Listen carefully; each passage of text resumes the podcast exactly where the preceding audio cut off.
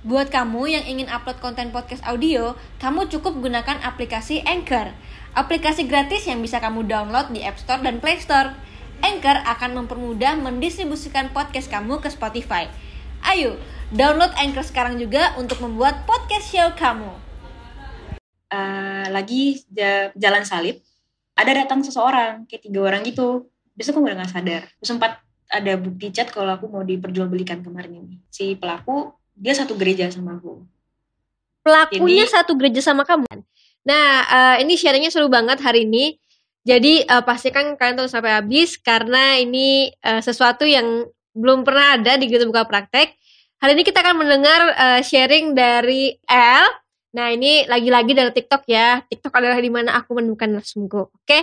Jadi El ini akan bercerita bagaimana pengalaman dia yang menjadi korban penculikan dan hampir dijual. Halo El. Hai Kak. Thank you banget ya udah kasih waktunya buat Gitu Buka Praktek. El, apa kabar? Baik sekali. Kak, gimana? Baik sekali, luar biasa. Aku juga baik nih. El di rumah aja nih sekarang? Iya, aku di asrama aja. Gak kemana-mana. Oh, di asrama? Iya, aku di asrama. Wow. Sekarang umur berapa, El? September ini 17 sih, Kak. 17 tahun? Iya, yeah, I'm still young. Mudah banget. Oke, El. Aku pengen denger cerita kamu. Mungkin teman-teman TikTok udah pada tahu. Cuman teman-teman yang nonton di YouTube nih mungkin belum pada tahu. Ini ceritanya aku begitu lihat judulnya udah tertarik banget, jadi kamu harus ceritain.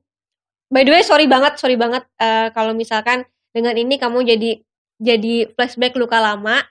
Cuman ya pasti dengan kamu cerita ini banyak teman-teman yang akhirnya tahu dan juga mungkin bisa berhati-hati. Ya. Jadi gimana sih ceritanya kalau boleh tahu? Dari awal aku diculik ya. Ya. Aku korban penculikan tuh sekitar 6 tahunan yang lalu, udah mau masuk 7 tahun. Mm. Itu sekitar aku baru-baru naik SMP banget dulunya. Mm. Dan itu terjadi waktu tahun 2015-an kayaknya. Kurang ingat juga aku, kayak udah lama banget. Aku lagi di gereja. Dan lagi jalan salib. Pasca pertama. Jadi pembukaannya gitu loh. Waktu itu setelah pulang itu, ya jalan salib kan awal-awal kan itu kan sorean Kak. Sekitar jam 6-an dan selesai jam 7. Dan kebetulan kepala aku tuh sakit banget. Dan aku tuh nitip obat sama teman aku. Kayak Panadol, beliin aku Panadol gini-gini. Udah kayak aku nunggu 20 menitan lebih. Yang ada datang seseorang, kayak 3 orang gitu. Aku berpikir kayak, simpel lah. Ini kayak teman aku deh, kayak temannya teman aku. Ya udah, aku ambil, aku minum dah. Besok aku udah gak sadar. Aku sadarnya itu di kantor polisi dengan rambut yang udah bener-bener pendek kayak cowok. Dan itu banyak bekas luka di tangan, di kaki. Selain dalam tubuh aku dan kepala aku tuh kayak ada dipukul satu barang gitu. Itu mungkin obat tidur kali ya? Iya. Nah, teman kamu itu kemana? Gak ada kabarnya. Sampai sekarang? Sampai sekarang ada. Dia terakhir chat aku setelah kejadian itu. Dia minta maaf banget. Dia kemana? Dia katanya disuruh pulang. Tapi gak ngabarin aku sama sekali. Disuruh pulang sama? Temannya ini. Oh, ini memang temannya dia? Gitu loh. Kayak biar aku aja nganterin obatnya gitu loh. Nah, mungkin bisa ceritain gak sih kamu lukanya seperti apa? Yang kalau di tangan ini kemarinnya lebam. Lebam yang kayak orang nari. Terus kalau di kaki itu kayak keseret jatuh. Nah, terus yang kepala ini memang kayak bengkak. Kayak kakak kebentur satu barang. Okay. Kayak dipukul gitu. Terus sama yang di dalam tubuh itu kayak memar gitu. Nggak bisa jelasin. Dan rambut kamu sudah dipotong ya? Udah kayak cowok. Ini ada fotonya juga kan? Ya. Ini foto yang di kayak gini itu berarti itu kapan? Ya itu udah 2 hari di rumah. 2 hari di rumah? Iya, udah pulang ke rumah. Berarti jangka waktu kamu dikasih obat itu sampai di kantor polisi kira-kira berapa lama atau berapa hari? Seharian lebih. Itu baru, seharian lebih? Ya, itu baru oke banget kondisi aku. Selain tampilan yang berubah atau mungkin luka-luka, baju semua berubah atau enggak? Iya, baju itu kayak aku kan pakai kemeja gitu. Nah itu tuh ada robek-robek yang gak jelas, terus kotor banget gitu. Dan aku pulang pun, aku pas di kantor polisi tuh udah dipakein jaket sama abang. Aku punya koko kan, dipakein sama mereka. Jadi papa tuh cerita ke aku kalau aku tuh udah ketemu. Lebih tepatnya ketemu. Ketemunya di mana? Di perbatasan kota. Jadi udah mau dikasih ke orangnya. Terus sempat ada bukti chat kalau aku mau diperjualbelikan kemarin ini. Dan udah ada harga target harganya buat tubuh aku. Oke, wow, oke. Nah itu korbannya nggak cuma anak pelajar. Wow, berarti kamu memang diculik sebenarnya untuk diperjualbelikan. Iya, benar sekali. Kalau kamu lapor polisi atau gimana sampai akhirnya bisa ketemu sama kamu di perbatasan kota? Ini yang mama aku cerita ke aku setelah semingguan aku kondisi aku dan aku nanya ke mama, kok aku bisa ketemu sih ma gitu. Nah mama bilang, aku tiba-tiba emang kalau pulang gereja tuh pasti nelfon minta jemput gitu kan, kayak nggak pernah paling telat sejaman gitu. Yes. Mama herannya kok aku udah masuk ke 2 jam gak ada kabar sama sekali, dicari ke gereja tuh udah nggak ada orang sama sekali. Dicari tuh sampai ke teman-teman sekolah aku waktu itu ditelepon semua tuh nggak ada yang tahu. Aku nggak pernah nggak ada kabar, apa aku nggak pernah mati. Mama udah mulai panik apa semua. Lapor polisi, langsung cari polisi. Mama nelfon teman mama buat nyari aku juga. Segala itu heboh gitu loh. Ketemunya aku karena papa tuh inget kalau di HP-nya aku, di mail aku tuh tercantum di HP-nya papa. Kebetulan papa tuh dulu ada konter HP lah. Dia emang ada konter HP, emang bisa servis, emang jago banget. Dilacaknya, dilihatnya di mana lokasi di mail aku tuh tercantum. Wow, loginnya. Beruntung banget dong. Iya, dan kebetulan berat aku pas ditemuin itu 10%. Pas 10% banget dan GPS-nya hidup. Itu kayak mama bersyukur banget padahal itu udah seharian menghilang. Wah, itu benar-benar kuasa Tuhan banget itu. Nah, ya. Berarti setelah itu mereka langsung bawa polisi ke sana?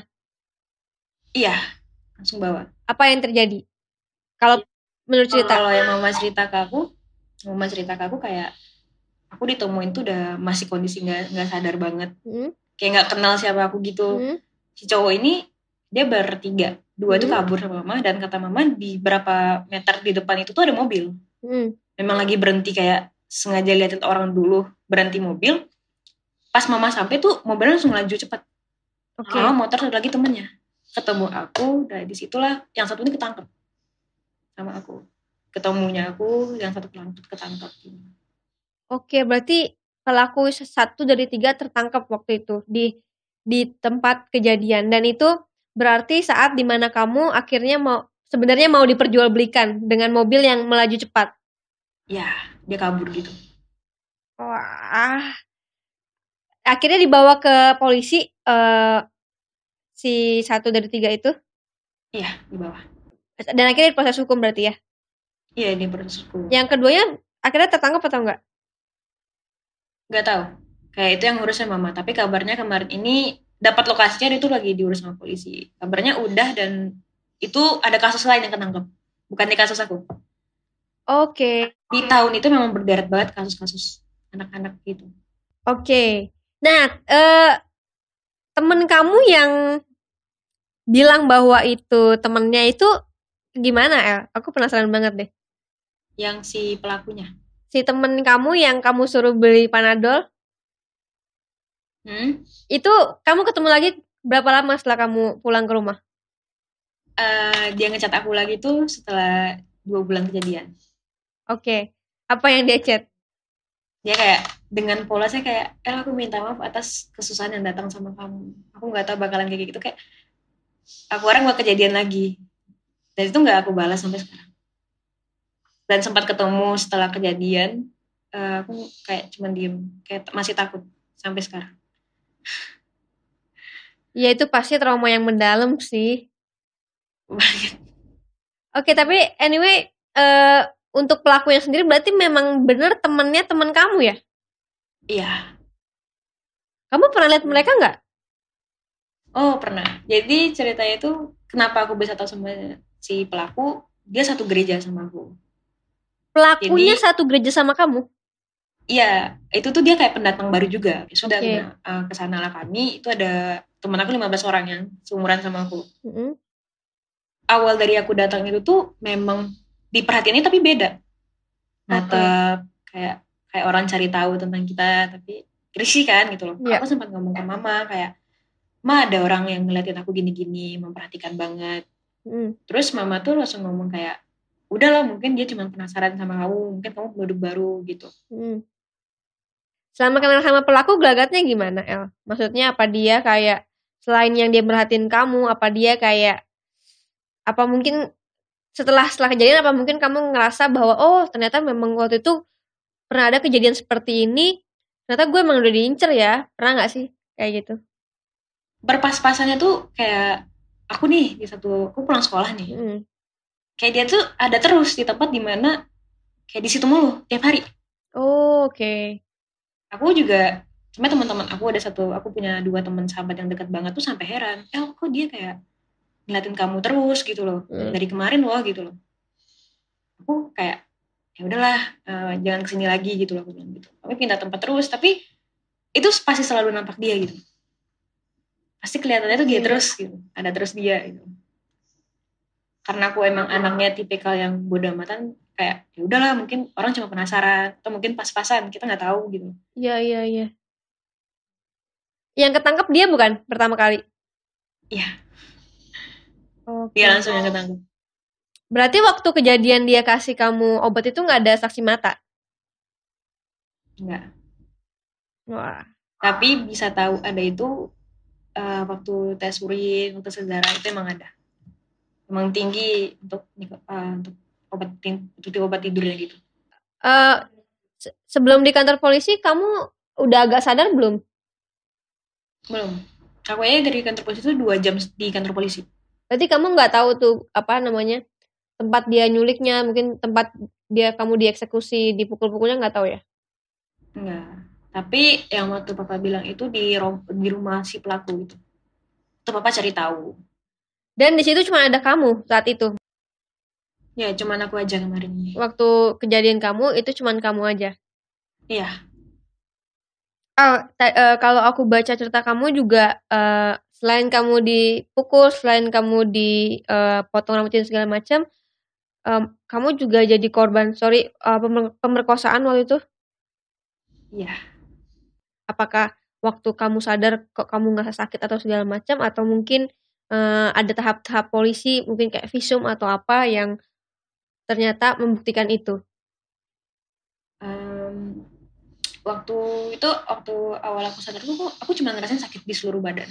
Iya, karena semua dipukul. Dan setelah 2 hari setelah itu lanjut proses polisi, dan polisi minta untuk divisum karena kan banyak bekas luka yang masih baru banget. Akhirnya mama pun pergi ke dokter, dan untuk cewek kan ada yang untuk dalamannya, kayak dalam gitu, daerah dalam gitu, area sensitif.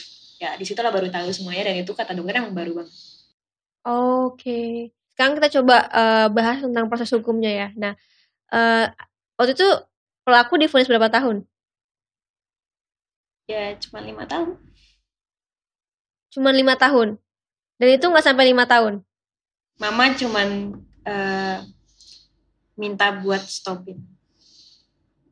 Karena dalam kondisi aku beneran trauma, dan get attack dari orang-orang ke keluarganya aku. Aku gak tahu kenapa. Jadi karena mama juga mentingin kesehatan mental aku, aku juga masih SMP banget, masih muda banget. Mama cuma minta kasusnya untuk tidak diperbesar, karena itu tuh udah hampir masuk koran. Hampir banget masuk koran, dan takutnya kan nama aku jelek dan orang bakalan kayak, aku belum siap umur buat cerita ke semua orang. Iya. Yeah. Gitu. Makanya kayak tutup dulu deh, kata mama, nggak usah. Yang nggak terima itu papa yang benar-benar pengen jerat banget apa semua dengan bukti-bukti yang ada gitu. Tapi mama tuh sama aku juga, kami berpikirnya kayak, aku punya 2 abang, gimana kalau abang aku yang sempat ngelakuin ceroboh seperti itu, kita juga nggak tahu gitu loh. Nah, akhirnya mama cuman minta dia dibebasin, tapi dengan ini kasusnya ditutup, tapi dengan tutup bersyarat. Dia dibebasin tapi nggak lepas dari pemantauan polisi. Sampai sekarang itu masih dipantau polisi. Jadi jika dia berulah lagi ke aku, itu dia langsung masuk. Karena tuh udah tanda tangan di materai, udah hitam di atas putih jatuhnya. Oke, jadi karena waktu itu pasti traumanya tuh luar biasa di kamu, terus mama takut mental kamu malah semakin parah. Jadi akhirnya mama udah jangan ada berita-berita atau memperbesar masalah tersebut gitu ya, karena itu juga El juga itu masih SMP juga gitu kan. Waktu itu bebas di tahun keberapa El? Apa baru sebentar? Dia cuma ditahan setahun. Setahun. Oh, padahal vonisnya 5 tahun. Iya. Jadi itu tuh keluarganya yang datang ke kami. Keluarga datang untuk ngelepasin dia? Iya. Ke kami. Karena kan itu kan sebenarnya mau dibayar pun nggak bisa. Memang papa mintanya nggak bisa. Karena itu udah kelewatan. Iya dong. Karena itu kan udah penculikan, ini udah kasusnya udah lumayan besar juga, bukan yang kayak cuma nyuri motor atau apa. Iya. Nah itu pun 2 orangnya nggak ketemu. Waktu itu belum ketemu ya? Belum. Itu belum ketemu. Tapi mama kenapa sih akhirnya apa nggak ada cara lain selain tetap menghukum tetap menghukum pelaku, tapi tetap selamatin mental kamu, kayak misal mungkin kayak tetap dihukum tapi nggak boleh kelihatan media atau segala macam. Mama tuh tipikal orang yang paling sabar menurut aku, paling pemaaf banget. Jadi dia tipikal orang yang kalau orang ribut sama kita, ya udah, yang berhak hukum dia tuh ya Tuhan. Mama tuh nggak ada hak buat hukum sampai bener-bener jerat tuh nggak bisa. Itu yang mama bilang ke aku, ke papa, sama ke keluarga besar. Ya, yang satu kalimat yang masih aku pegang sampai sekarang kata mama tuh, kalau orang buat jahat ke kamu dan kamu hukum dia, emangnya dia jerah? Enggak, itu gak bakal bikin dia jerah. Itu bakal ngebuat dia dendam sama kita, dan ngebuat dia benci sama kita. Mungkin dia bisa lebih dendam sama kita gitu. Oke. Jadi karena kasih dari hati mamah lah ya? Ya, mama memang pemaaf banget. Tapi setiap orang beda-beda, ini mungkin karena mamanya memang pemaaf dan juga hatinya sudah mengikhlaskan dan memang punya pandangan bahwa mungkin dengan kita menghukum orang yang parah banget, nanti begitu keluar kita malah lebih parah gitu kan. Malah diincar istilahnya gitu. Tapi ya semoga pelaku udah jera dan gak bakal deketin kamu lagi ya, El. Semoga. Oke. Masalah mental kamu yang pastinya dengan kejadian itu pasti sangat-sangat trauma yang pertama, dan aku baca juga kamu sempat mau bunuh diri juga. Itu karena kamu dibully karena masalah ini? Iya, benar. Kok bisa? Kan kamu kan korban di sini jatuhnya, tapi kamu tetap dibully. Pandangan mereka ke aku tuh, kalau misal kita bikin satu rumor di kota aku yang lama, kita bikin satu masalah, dan ada rumor satu aja, itu kesebar yang enggak. Itu tuh mereka nggak bakal dengerin cerita yang sebenarnya. Dan mama tuh juga kan gak pernah yang mamanya harus bikin-bikin status buat ngebela kebenaran tuh gak. Mama not type seperti itu orangnya. Itu setelah kasus aku berjalan, aku ke sekolah. Memberanikan diri buat ke sekolah, karena itu udah gak masuk sekolah udah hampir sebulan. Sampai kepala sekolah nyuruh aku ke sekolah. Oke. Nyuruh ke sekolah, gak apa-apa sekolah aja, ntar kalau ada yang gangguin ngomong ke guru, lari ke BK apa semua gitu loh. Kamu aman, kamu gak boleh pulang kalau gak ada orang lain, gini. Oke, akhirnya aku memberikan diri sekolah dengan teman-teman aku yang ngejemput aku dari rumah ke sekolah bareng-bareng gitu loh. Dan itu sampai ada satu kakak kelas yang pernah ngebully aku dulu, aku masuk juga sering bully banget. Ngomong keras-keras kayak, ada cewek murahan tuh katanya, ada korban gini nih gitu. Itu dibawa bahan bercandaan sama mereka gitu loh. Aku tipikal anak yang diem waktu itu. Yang marah itu malah teman-teman aku, kayak teman aku yang ngebelain aku, teman aku yang banyak ngomong gitu. Udah aku awalnya diem, dan itu cuma bertahan sekolah 3 hari. Besok udah gak mau sekolah lagi. Oke. Udah kayak stop gitu. Dan pembelaannya gak cuma dari omongan, sosial media aku juga diserang habis-habisan. Sosial media mama, WA-nya mama, papa, keluarga aku, sampai abang-abang aku itu juga diserang. Sampai ada lempar batu ke rumah, sampai waktu aku jalan dilemparin batu, disorakin. Padahal aku gak kenal tuh siapa. Kayak dilempar batu sama orang. Dan itu kondisinya ada saksi mata, itu teman aku sendiri. Dan dia masih tahu banget kejadian itu. Tapi sebenarnya kalau bisa dipikir ya sama otak yang jernih gitu, sebenarnya kan bukan salah kamu juga, siapa yang mau diculik dan diperkosa dan mau dijual, hampir dijual, dan itu kan bisa terjadi sama siapapun gitu. Kenapa harus dibully? Kenapa harus dikucilkan? Istilahnya kamu berarti dikucilkan lah ya. Sekeluarga kamu malah harus kena semuanya. yang harusnya kita dukung, maksudnya harusnya kita dukung kasusnya untuk dihukum seadil-adilnya, bukan malah dikucilkan. Oke. Karena trauma tersebut, katanya kamu sampai didiagnosa sama dokter terkena bipolar dan gangguan kecemasan. Iya. Itu waktu umur berapa, El? Akhirnya dokter bisa mendiagnosa itu? Itu umur berapa ya? Aku kemarin ini waktu SMP itu umur 11 tahun. SMP kelas 1 itu kan 11 tahun. Itu aku berani check up itu setelah pencobaan pertama kali sekitar umur 13. Oke.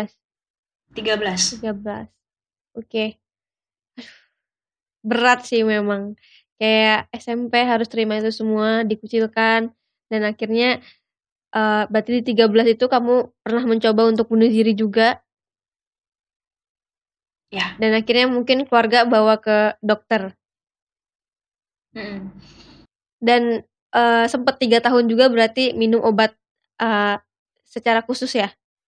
Iya. Dan aku baca juga El sempat nyoba bunuh diri sampai dengan 9 kali. Last year terakhir, tahun kemarin. Oke. Sempat lompat juga dari lantai 4? Hampir. Dan itu papa yang langsung lari ke atas karena tahu kan aku udah gak ada di lantai 1, di lantai 2. Itu langsung naik ke lantai 3 mencari aku. Oke. Pernah koma juga? Pernah, itu waktu pencobaan kedua di Jogja. Gara-gara? Nabrakin diri. Koma berapa hari? Itu mau 2 mingguan. 2 minggu? El, kamu pasti sedang disiapkan Tuhan untuk sesuatu yang baik, El. Sepertinya. Kamu udah berkali-kali, kamu punya banyak cobaan yang luar biasa. Kamu sudah mencoba untuk makin hidup, tapi sampai sekarang kamu masih ada. Pasti kamu sedang dipersiapkan sesuatu dari Tuhan. Ya, semoga. Oke. Gimana keadaannya sekarang? Sekarang 6 bulan udah more better than before. Enggak terlalu baik tapi ada perubahan yang lumayan dia punya. Okay. Self-harm sih masih kadang, tapi enggak separah dulu. Kalau panic attack-nya kambuh, udah mulai coba untuk tenang, kayak ML, tenang gitu. Oke, karena semakin berdewasa umur juga lah ya. Ya. Kamu juga harus belajar bahwa yang tadi aku bilang, mungkin kamu sedang dipersiapkan untuk menjadi saksi hidup lah ya, untuk memberkati orang juga. Tapi anyway, kamu sebenarnya udah pindah dari Padang ke Jawa Timur, bener nggak? Iya, aku udah pindah ke Jogja dulu. Jogja balik ke Padang karena tabrakan itu aku nggak bisa jalan sama sekali, kaki aku patah, tangan aku patah, aku juga ada geger tengkorak kayak kepala ini. Yang ada retak gitu. Nah, dirawat hampir setengah tahun lebih di Padang. Aku homeschooling juga ya di Padang karena rumah mama kan di Padang gitu. Setelah itu aku langsung keluar lagi dari Padang, tamatin SMP dan balik lagi SMA karena mau Covid kemarin ini. Balik ke Padang setahun sebelum Covid aku udah balik ke Padang dulu. Karena mama minta kan, kamu di Padang aja biar lebih aman gitu. Tapi aku percaya kamu pasti udah lebih baik dari sebelumnya. Nah, apa sih yang pengen kamu sampaikan buat teman-teman yang di rumah nih yang nonton? Ini satu cerita yang belum pernah ada sebelumnya di sini. Apa yang pengen kamu sampaikan, El? Kalau dari aku sendirinya nih ada beberapa hal sih, Kak. Yang pertama, soal gimana cara kita menghadapi suatu masalah gitu. Okay. Kan banyak orang yang langsung emosi, langsung ngejaratin orang ke penjara gitu. Padahal yang harusnya kita lakukan ya cuman memaafkan orang itu doang gitu loh. It's the best, itu kayak the best choice sih menurut aku gitu loh. Dan banyak banget sekarang yang aku juga nerima kayak speak banget soal pelecehan, kasus-kasus sosial itu, catcalling juga gitu loh. aku banyak dengerin cerita-cerita orang juga, dan itu kebanyakan mereka tuh nggak berani buat cerita ke orang tua mereka, kayak aku takut gitu loh, aku juga takut video aku kesebar, foto aku kesebar gitu. Padahal sebenarnya kita tuh sebenarnya dibela kalau kita bersuara. Kalau kalian diam, kalian nggak bakal tetap dibela gitu. Kayak kalau kalian nonton yang merasa kayak gitu, I wish kalian tuh bisa talk about masalah ini, karena Indonesia itu udah mulai banyak banget. Amin dari tahun ini. Sedangkan yang udah speak up aja itu belum tentu dibela, apalagi kita yang cuma diam-diam aja. Dan yang buat lagi berjuang juga buat sembuh mental, is everything is gonna be fine, I think. Itu bakalan semua bisa. Dengan support. Jangan pernah ninggalin Tuhan. Kamu tetap, apapun yang jadi, back to your God. Pray to your God. Say like, thank you. Ucapin syukur aja banyak banget. Gitu. Itu sih yang bisa sampaikan buat orang-orang. Luar biasa. Pastinya El juga bisa memberkati banyak orang dengan cerita-cerita El. El udah bisa speak up juga tentang apa yang terjadi, dan thank you banget sudah berani speak up, dan El sudah memberikan konten-konten yang beda dan bisa jadi pengetahuan buat banyak orang yang tahu tentang kisah El. Thank you banget El sudah bercerita, dan semoga dengan video ini teman-teman ada pengetahuan baru, ada sebuah inspirasi baru, dan juga ada motivasi lagi. Dan pastinya lebih berhati-hati ya